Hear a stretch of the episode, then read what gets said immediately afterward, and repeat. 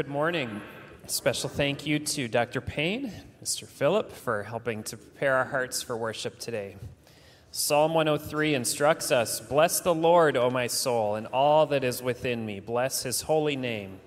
Bless the Lord, O my soul, and forget not all his benefits, who forgives all your iniquity, who heals all your diseases, who redeems your life from the pit, who crowns you with steadfast love and mercy who satisfies you with good, so that your youth is renewed like the eagles. Let's stand together and bless the Lord.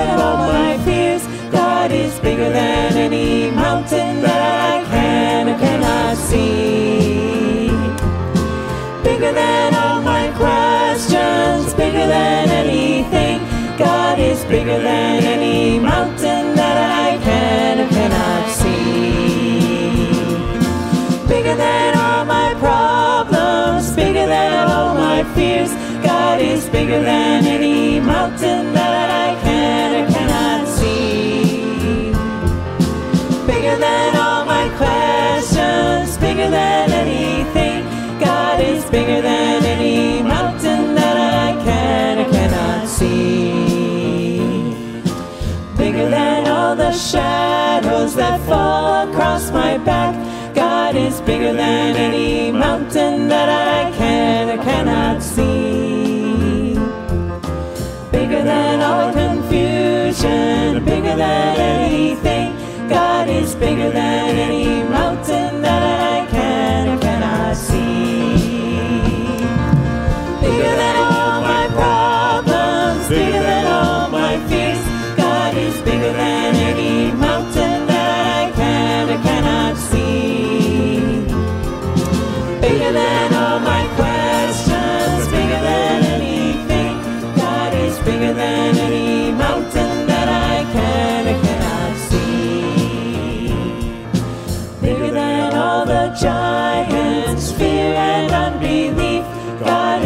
than any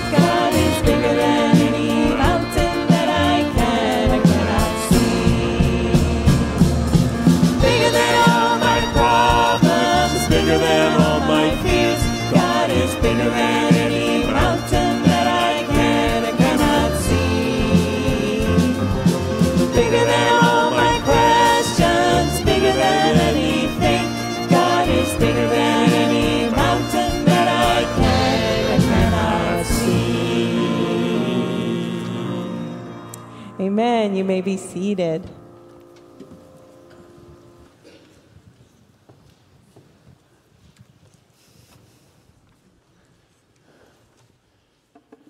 Well, good morning, church family. Happy Thanksgiving weekend. I hope everybody had a, uh, a great weekend and a great celebration. We do, as a church family, have much to be thankful for. Amen. Um, well, as, as we continue in worship this morning through uh, the discipline of giving, through generosity, I want to invite our ushers forward.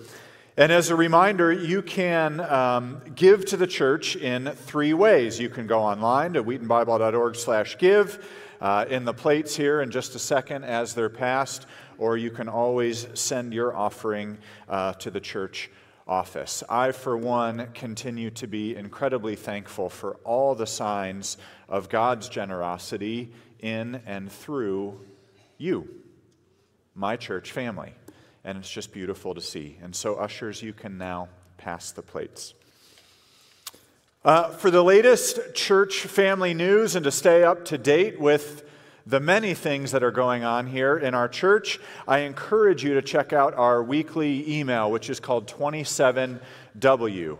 Um, if you're already signed up for that, you'll be receiving that weekly. If you are not, uh, I invite you to do so. You can go online or uh, a really easy way, open up that um, phone or the, the camera app on your phone. You can scan the QR code. I see them at the uh, exits of our East Worship Center today. That's a great um, way to sign up there. And as we are heading towards Christmas, that means we're heading towards our Puente del Pueblo Christmas store, which is a wonderful celebration every year. Every year, as a congregation, we get to participate in serving our community, seeking the flourishing of our community, and again, practicing generosity through the gift collection for the Christmas store.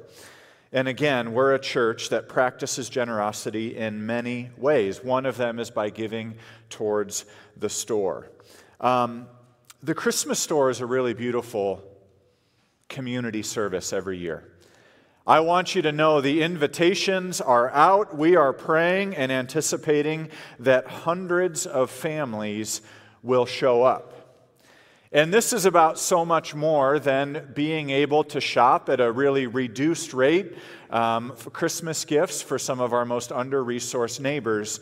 Um, from uh, the time that a family drives up to the store, they are greeted greeters and parking, somebody to walk them in, uh, a registration and a warm face, a volunteer, then everybody has a personal shopper to go along with them. And then after purchasing gifts, every single family is invited uh, to be prayed over. And we have incredible volunteers from Iglesia del Pueblo and, and many of you uh, who also then have the chance to share about the good news of Jesus, about what Christmas is all about with these hundreds of families. And so I would just invite you to pray along with me for all of those gospel centered opportunities, for all the connections we make. Um, and also, you still have a week.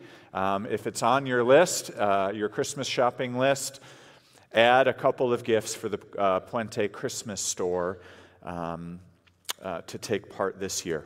And so next week, next Sunday, will be our final day of collecting gifts. Uh, you can find a list at the big Christmas boxes uh, that are all throughout the church to see what some of the top wish list items are. So you all know you're invited to take part. You receive that invitation for the Christmas store. Let's be a little more excited. It's going to be a great Christmas store. You're all going to take part. Amen. All right. So, church, let's uh, pray together this morning. Lord, this morning, this Thanksgiving weekend, we do want to just thank you and declare our gratitude, our, our gratitude for one another, for this church family. Lord, as we freely gather and worship together today. I just pray that we would always be grateful um, to be together, to be worshiping you, to be a part of your church, because we know and we trust your presence among us. And so we pray this morning, Lord, that you would continue to grow us as a church. fully committed to you, loving you, loving one another, loving one, uh, our neighbors, and the nations. And Lord, as we just talked about with the Christmas store, uh, the invitations are out. You know who's going to be coming because you are preparing hearts. So, Lord, we pray over the continued uh, gift drive. May uh, you just continue to provide abundantly through your people here at Wheaton Bible Church. And we pray, Lord, for the hundreds of families who will come in the Christmas festivities, um, in the shopping experience for their kids. May they encounter your beauty. May the generosity of your church be a picture of your generosity, Lord your story of Christmas, which is the story of our beautiful Savior, Jesus Christ. And so, Lord, as we continue in worship, as we sing to you, and as we sit under the teaching of your word, would you speak to us today? We trust you in all things, and again are so thankful, Lord, for you. It's in your most holy name we pray. Amen. Ephesians 2 4 through 7 says, Because of his great love for us, God, who is rich in mercy, made us alive with Christ, even when we were dead in our transgressions. It is by grace you have been saved. And God raised us up with him and seated us with him in the heavenly realms in Christ Jesus, in order that in the coming ages he might show the incomparable riches of his grace expressed in his kindness to us by Christ Jesus. We are seated with Christ Jesus. Let's fix our eyes on him together. Please stand.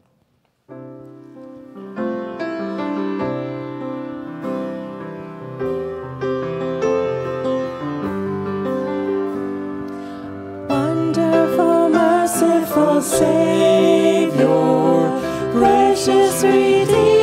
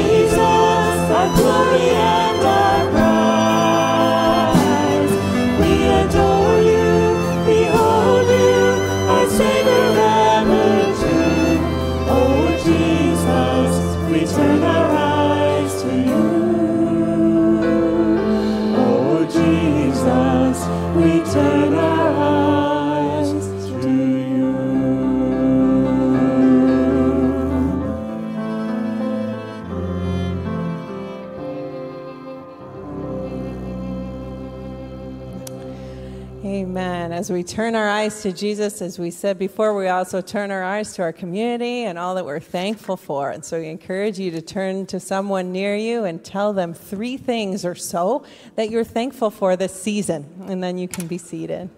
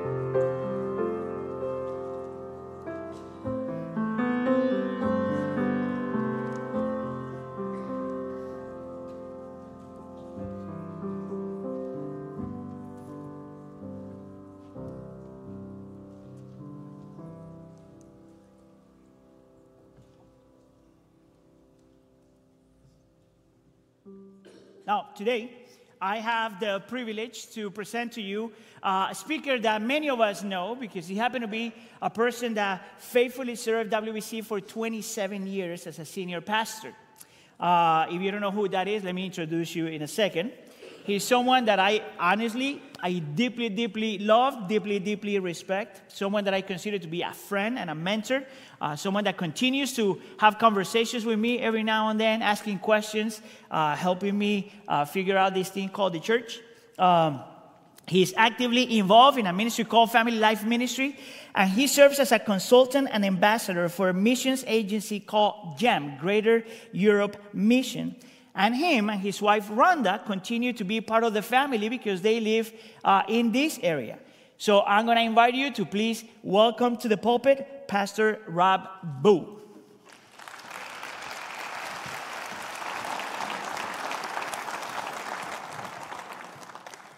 Well, good morning. It is great to be here with you today on this platform. I love you guys. As Hannibal just mentioned, Rhonda and I attend church here, but between our large family and my work with Greater Europe Mission, we're on the road a lot. Last week, last weekend, I was in Athens, Greece, celebrating the 50th anniversary of the Greek Bible College. It was founded by Greater Europe Mission.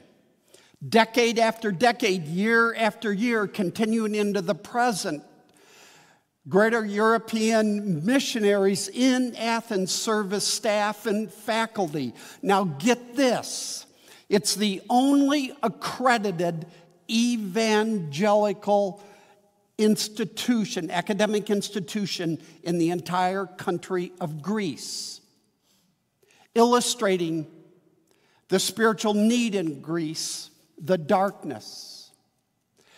Today, every single Greek evangelical pastor has attended the Greek Bible Institute. And the stories I heard last weekend as we celebrated last Saturday night were just amazing. And speaking of amazing, our crazy large family continues to grow. We are expecting grandchild number 15 in March. Rhonda's convinced we're going to 20.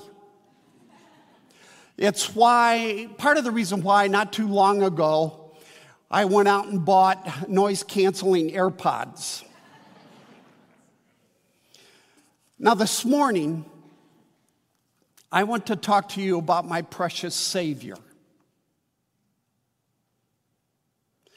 That you might persevere in the chaos of this cultural moment because you see Him who is invisible.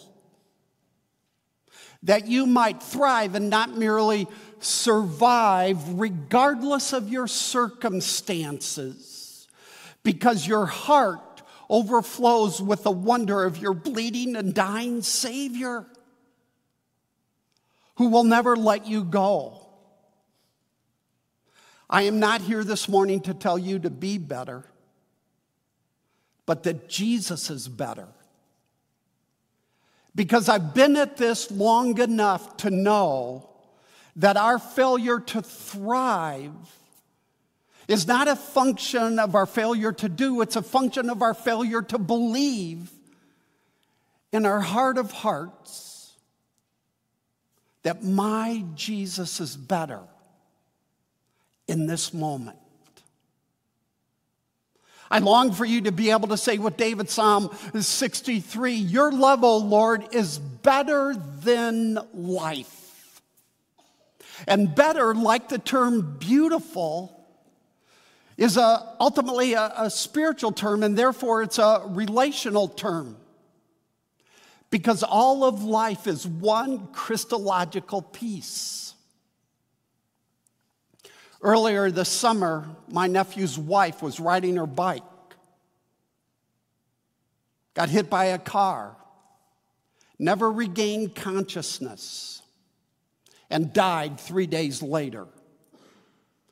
Emily was 42, leaving behind five children, 18 and under. At the funeral, Emily's husband David, my nephew, spoke. And as I listened, I marveled at his calmness, his deep faith in the midst of unimaginable sudden tragedy. I heard over and over in a variety of different ways as he spoke that Jesus is better than marriage, than family, than money, than life. I was watching a man persevere because he saw him who is invisible. Do you? Do you see Jesus who is invisible? Now that brings us to our passage this morning. So I want to invite you to open your Bibles, turn on your Bibles to Hebrews chapter 11. We're going to pick it up in verse 24. And would you stand with me as we read God's precious word?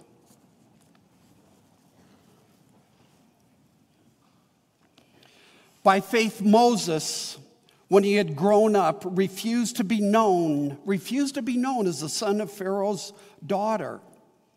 He chose, he chose to be mistreated along with the people of God rather than to enjoy the fleeting pleasures of sin.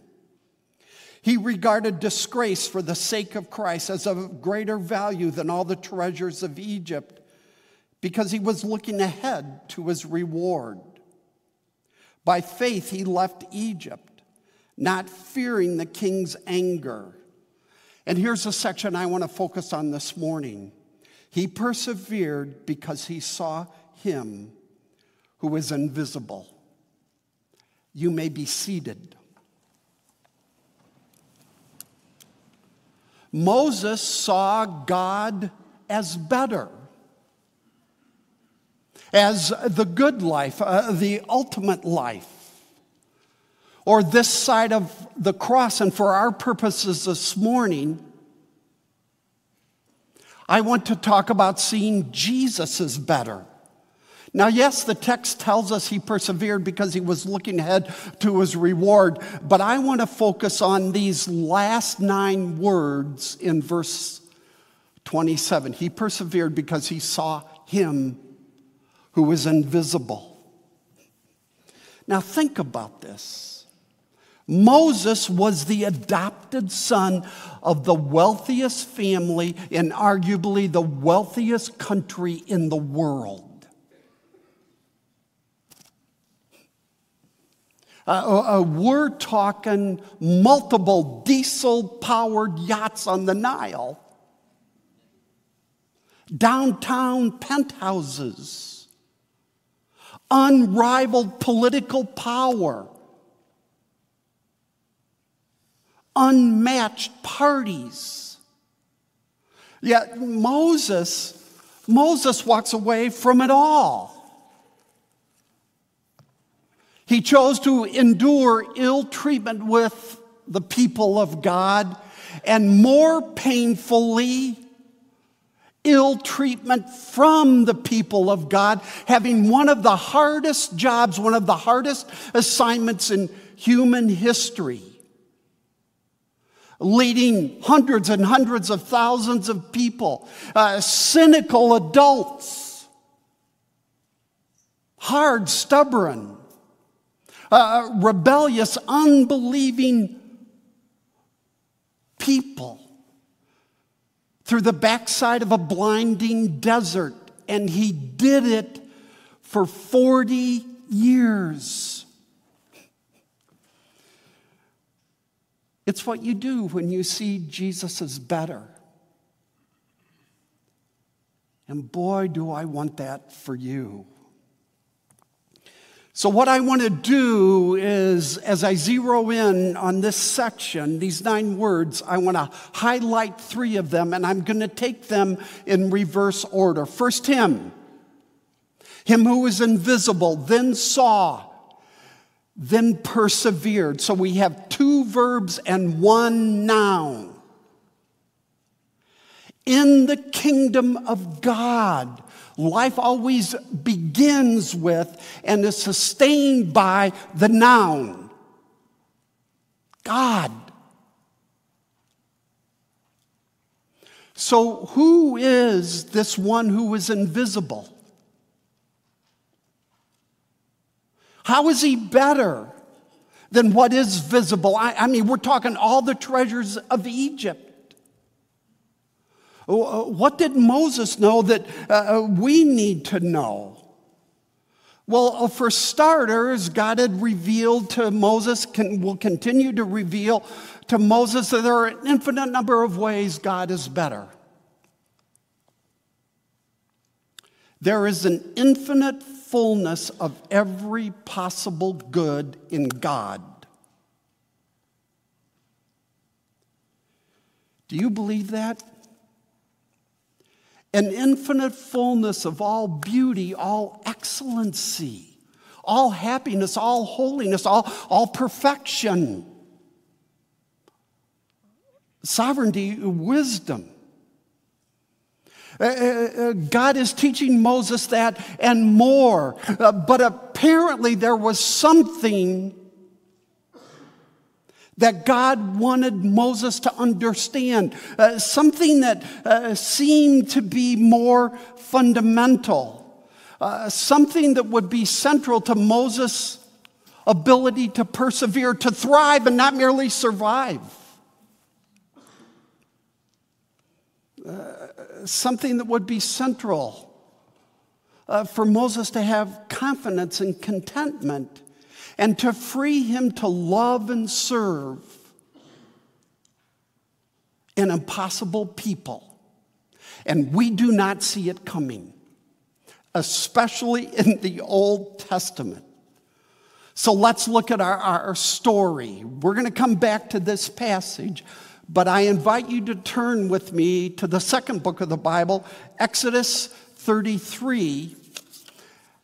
And we're going to pick the story up here. Now, the context is in the previous chapter, Exodus chapter 32, Moses is absent. He's on Mount Sinai with God. We're talking Ten Commandments. And in his absence, Israel erects a golden calf. Demonstrating, by the way, that the human heart is more given to idolatry than to the worship of the living God. That's why John Calvin said the human heart is an idol factory. I know mine is. And sometimes it's good things like our job or uh, our, our children's success. Sometimes it's things that are much more sinister that take the place of God in, in our heart. Now, all that to say, uh, because Moses is a leader of these people, and we've just experienced this unbelievable, rebellious, sinful uh, tragedy, when we come to chapter 33, uh, Moses is 100 miles past discouragement, and he's pulling into a town called despair.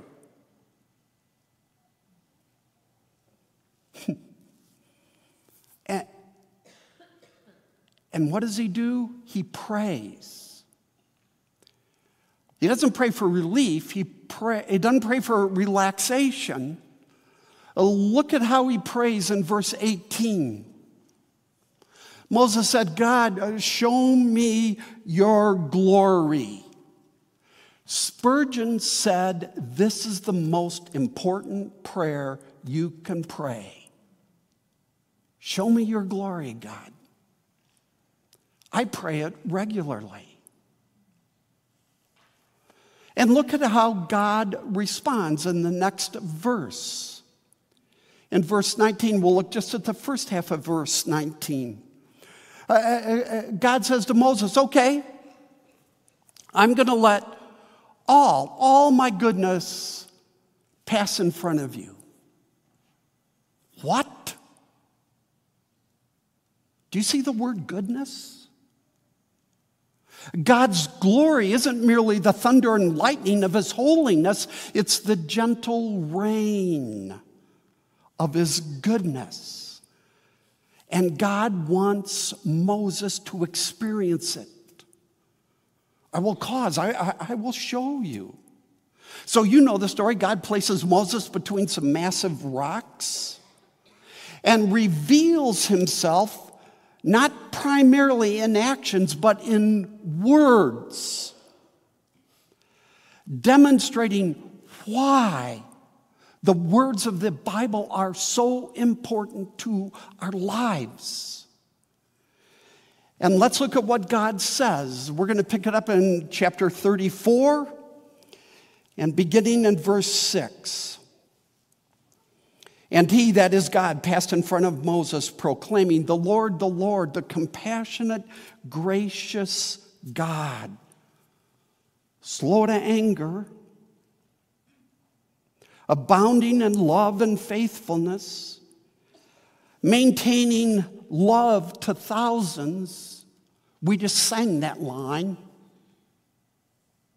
It, it, it's a metaphor for maintaining love to generation after uh, generation. And notice what comes next and forgiving wickedness. But there's not just one term here uh, forgiving wickedness, rebellion, and sin. So comprehensive is the forgiveness of God. Now, we got to stop and say, what in the world? Uh, this is the Old Testament. You know, where God is a God of distance and judgment and, and wrath. No. Look at these words. These are words of tenderness, softness, unbridled affection. Love and mercy. The word compassion can be translated uh, mercy. And what God is doing, as others have pointed out, is uh, telling us that His glory equals His goodness equals His grace. His mercy. God's infinite glory, His infinite goodness is primarily the goodness of His mercy and love. His bottomless, shoreless love. For as high as the heavens are above the earth, incalculable. For as high as the heavens are above the earth, so great is his love towards those who fear him. His love is limitless. And what I want you to know is that these words that God uses to describe himself are so central to the Old Testament that they are repeated over and over in some of our most favorite passages, like Psalm 103. It's why others tell us that here we have the central revelation of the heart of God. It's why even systematic theologians tell us, now catch this because it's counterintuitive, that the primary manifestation of God's glory is His mercy. I think Jesus. And so, my point is the key to you thriving in life it isn't a function of your circumstances. It's not a function of your tenacity. It's not a function of what you do. It's a function of you taking your eyes off yourself and reaching out of yourself and delighting yourself in the unfailing love of God in Jesus Christ. See the word means behold or contemplate. See what great love the Father has lavished on us that we should be called children of God. And so when Hebrews chapter 11 and verse 27 tells us he saw him who is invisible, yes, Moses saw over and over God's miraculous power. Over and over, his ability to deliver and to sustain, to protect and, and to guard.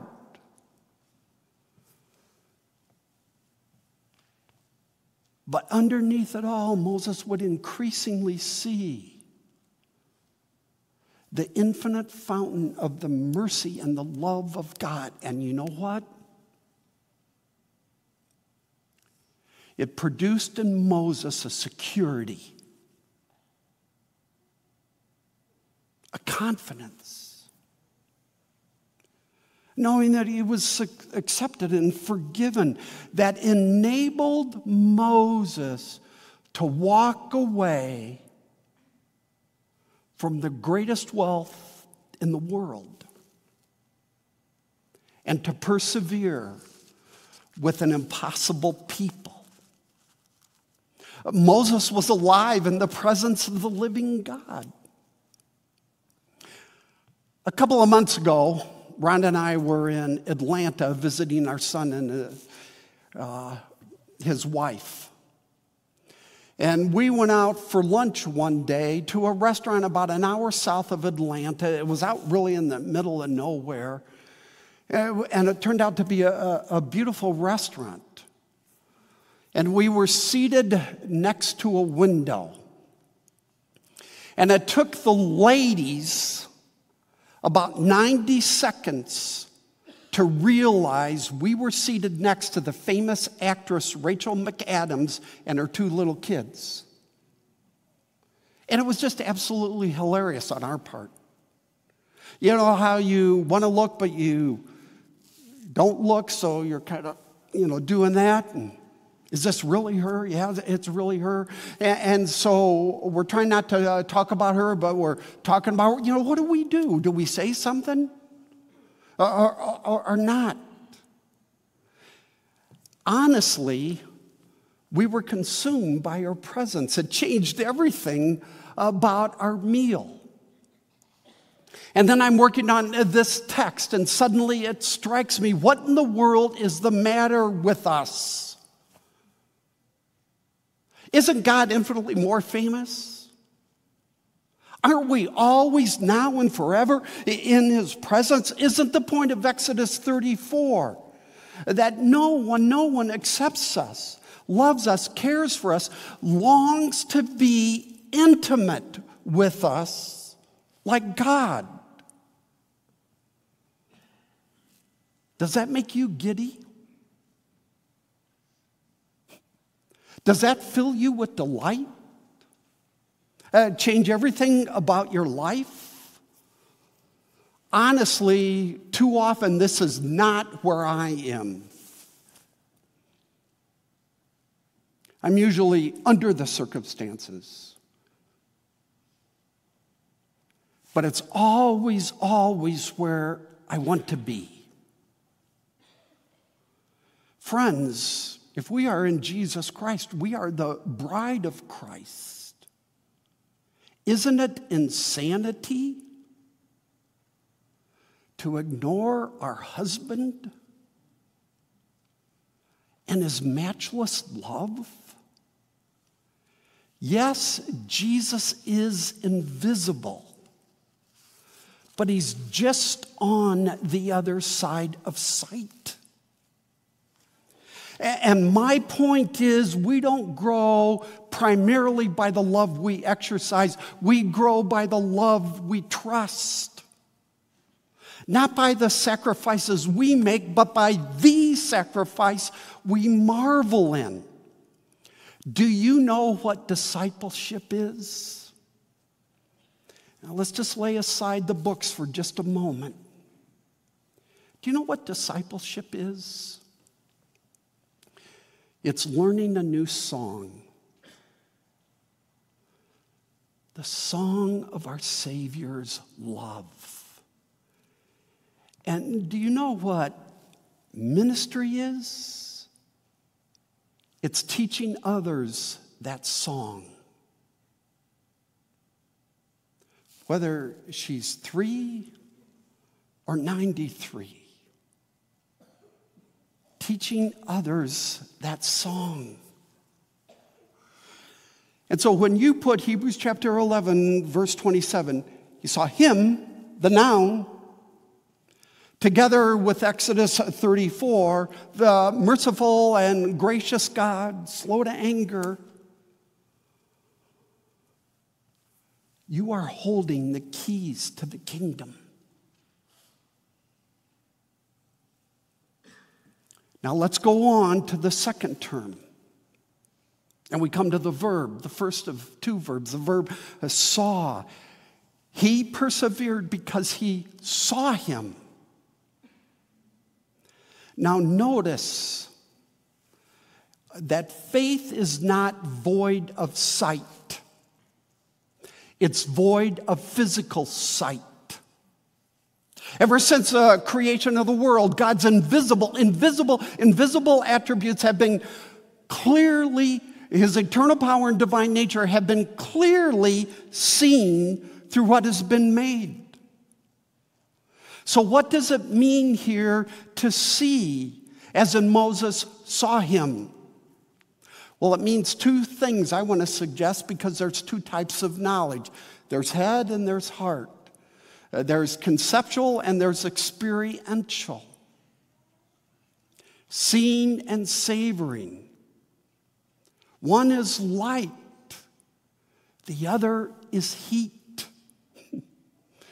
the pure Puritans used to say, and I've said this before, the differences between reading about honey being sweet and tasting it. Now, don't misunderstand. You and I will never savor until we see God through His Word. But on the other hand, we will never really see unless we savor Him, treasure Him in our affections. The Christian life is a function of both deep thought and deep passion. The created world is all about glory. The deepest longing of the human heart, the deepest meaning of the heavens and earth, can be summed up in this uh, the glory of God. The universe was made to show it. We were made to see it and savor it, which is precisely why the world is, dis- is as disordered and dysfunctional as it is. Because we've exchanged the glory of God for lesser glories. The human heart is an idol factory. So says John Piper. And I would argue, my experience is that in the church, too often we have just settled for a little head knowledge.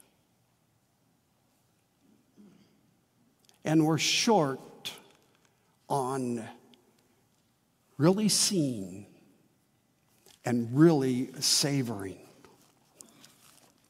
And, and, and, so I say, God hasn't revealed himself in the beauty of creation, all the metaphors all around us. I mean, the snow.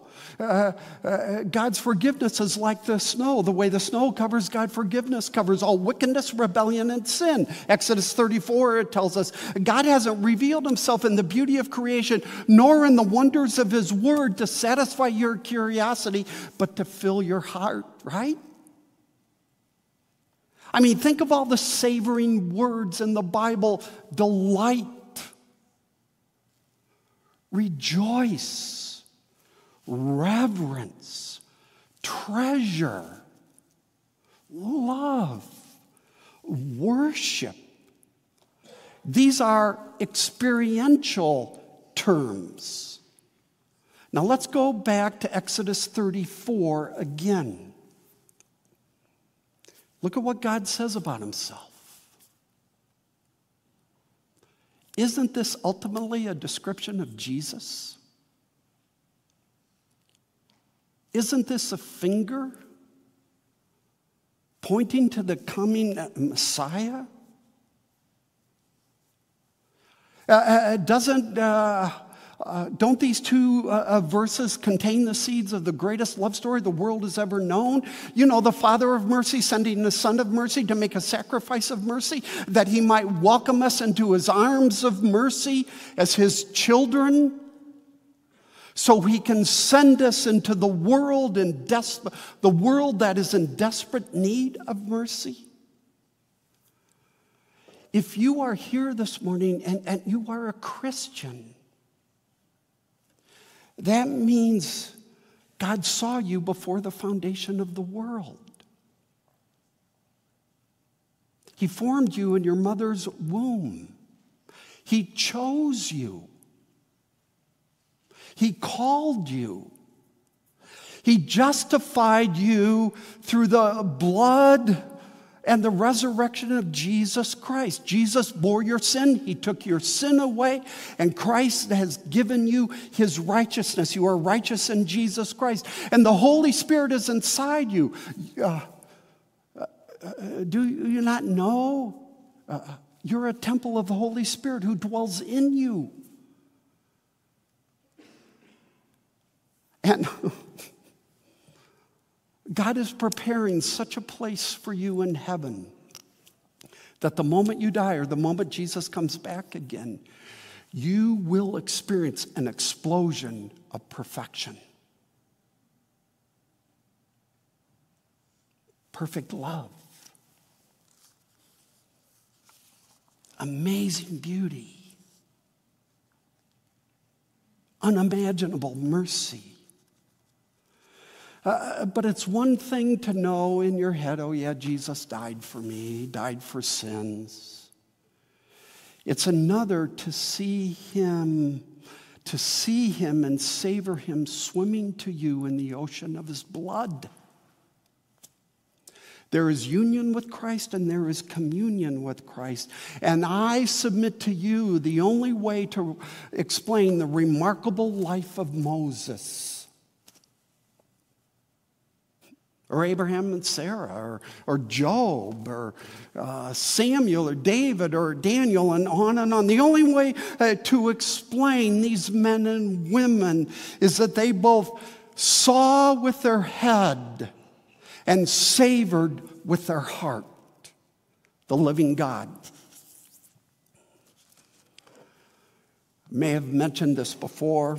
I can't remember, but a couple years ago, Rhonda and I moved from Wheaton to uh, West St. Charles, only to discover uh, that spring we had this stunning, flowering pink crab tree in our front yard.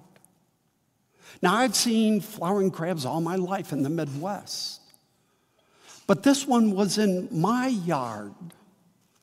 And one day, as I looked, at this tree, I was so overwhelmed by its beauty that the whole world stopped because it hit me that the beauty of this pink flowering crab tree is, is but a pointer to the infinitely greater beauty of the gospel. Uh, Christ died, was raised from the dead to rescue an arrogant, self centered sinner like me. And I wept. I mean, I really wept in front of a tree because every fiber in my being was pulsating Jesus. And oh, do I want that for you? You know, like Moses, you're going to get knocked down, you're going to be rejected. You're going to have nightmares of days, weeks, months. You're going to screw up. You're going to stumble. You're going to fall. But you will get back up because Jesus is better than anything to you better than life. And that's the word saw here in verse 27. So let's go on. What is the happy result? The happy result is that you will persevere. Moses persevered because, because he saw him who is invisible. Now, the question is what does the word uh, persevere mean? First, it means with Moses you will persevere in adversity. Adversity is inevitable, but perseverance is a choice. By faith, he chose.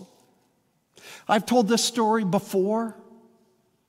But there's a woman on an airplane, an airplane experiences an abundance of uh, uh, turbulence. The plane shakes, rattles, and drops. And everyone on the plane is really scared, and some people are panicking, including this woman. She looks across the aisle and she spots this 10 or 11 year old little girl, headphones on, her beats on, and she's just grooving and swaying and smiling, listening to the music, quietly singing perfectly content.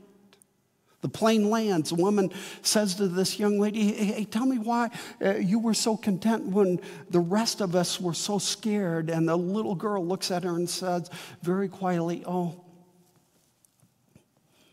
oh, my daddy is the pilot. And he's taken me home. Life is full of turbulence. But Jesus loves you to the stars. For as high as the heavens are above the earth. And He will, He will, He will get you home. So you persevere in adversity. And you never let your pain determine your image of God. You start with the noun, with God. And you let what the Word of God says about your God shape how you view your pain. You know, I, I wonder, frankly, if James, the author of the New Testament book of James, had Moses in mind when right at the beginning of the book he says, um, Count it all joy, brothers and sisters, when you encounter various trials, knowing that the testing of your faith produces perseverance. The book of James, like the book of Hebrews, is all about perseverance. And let it, James says, uh, so that it might complete its work. Complete its work in your life. Second, with Moses, you will persevere in temptation. Now, the Bible over and over tells us our trials come from God, uh, but James, a little later in chapter 1, tells us temptation never does. Uh, when someone is tempted, uh, we cannot say, uh, God is tempting me, because God cannot be tempted, nor will he tempt anyone. Trials are often, not exclusively, but often external. Temptations are always internal. Should I eat this apple? Adam, what do you think?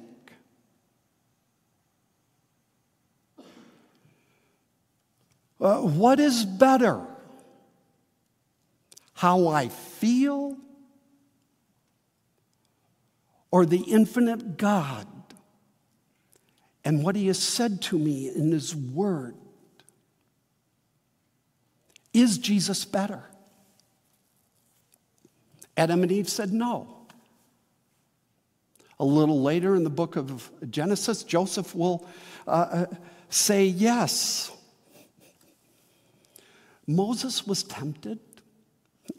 Uh, uh, uh Moses was tempted by greed, by the comfortable, uh, good life, by anger, uh, by doubt. His heart, Moses' heart, was just as sinful as yours and, and mine.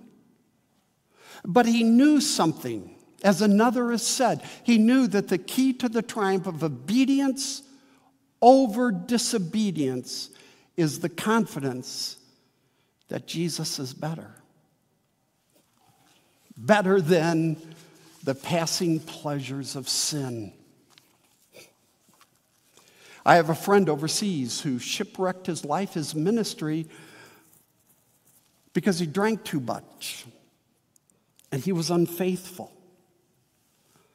Now, in the moments of temptation, he saw Jesus, but he didn't savor Jesus as better. He savored the bottle, his raging desires. What is it for you? What is your apple? Or in my case, your apples. Is it your need for significance, for approval? Or is it something far more sinister? In the very next chapter in the book of Hebrews, I'm talking right at the beginning of chapter 12, the first couple verses, we are told the way we shake off the sin that uh, so easily and often encumbers us and run with perseverance.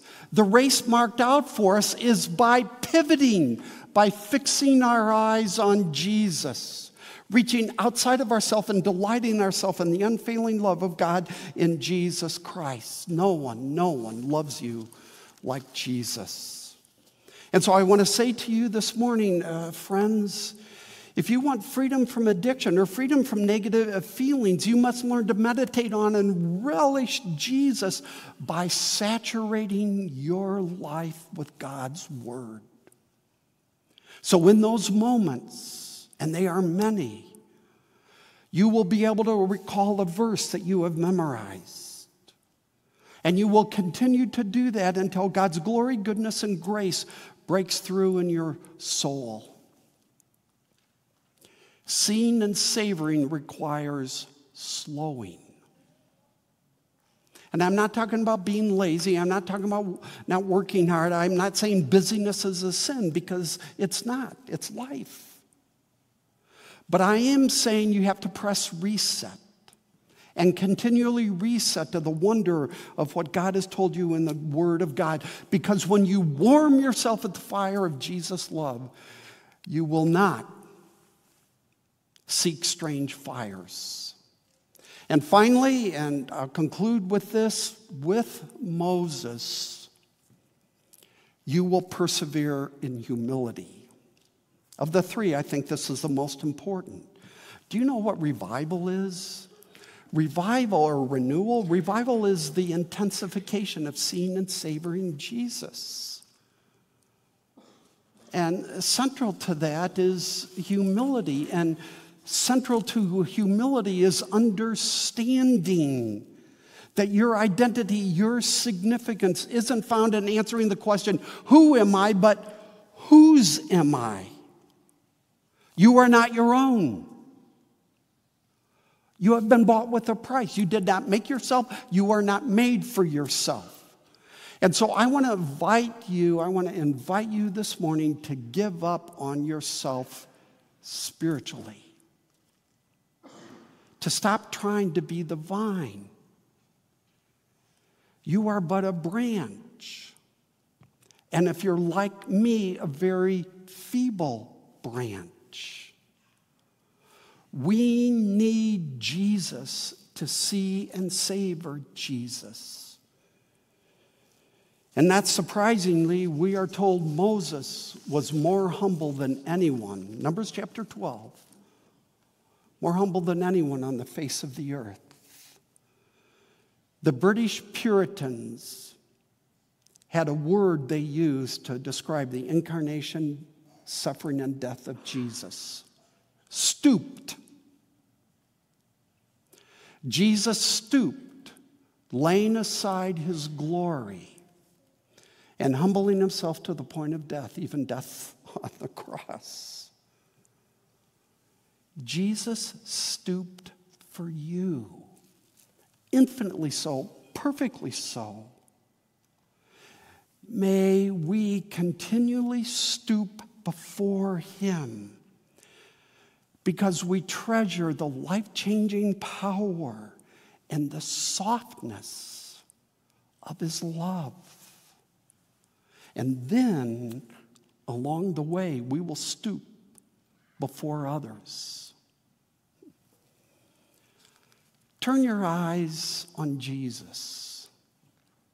Look full into his wonderful face. And then not only will the things of earth grow strangely dim, they will grow strangely clear in the light of his glory and grace. Let's pray.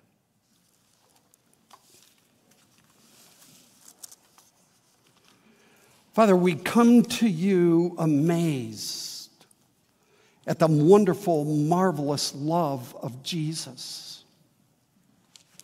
We are so very thankful for all that you have done for us in Jesus, for the forgiveness and righteousness, for the mercy that is ours.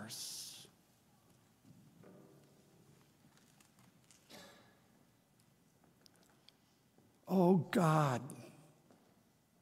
we need you to walk with you. And we thank you that you have made that possible in your Son through the power of your Spirit. Amen. As we look toward Advent, we wanted to encourage you to um, share with others the good news that Jesus is better this Christmas season. So, as we send you off, this is a good time to remember to go and share the news with everyone.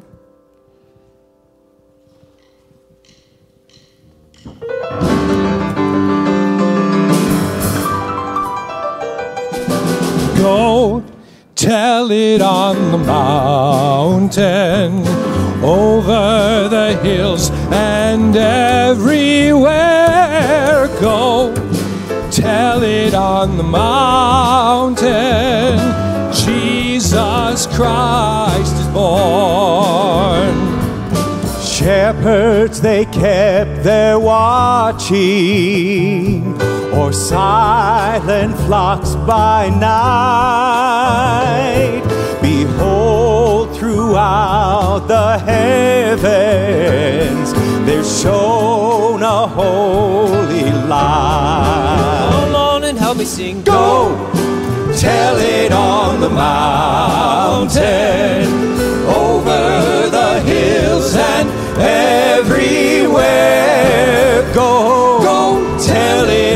the mountain.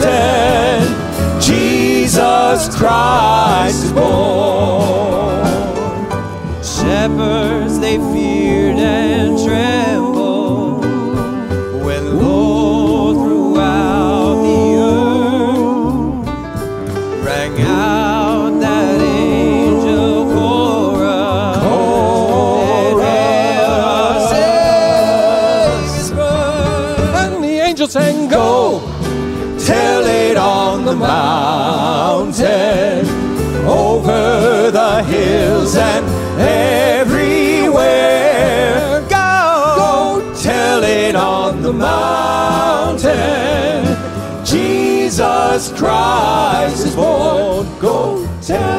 On the mountain. Go tell it on the mountain. Go tell it on the mountain.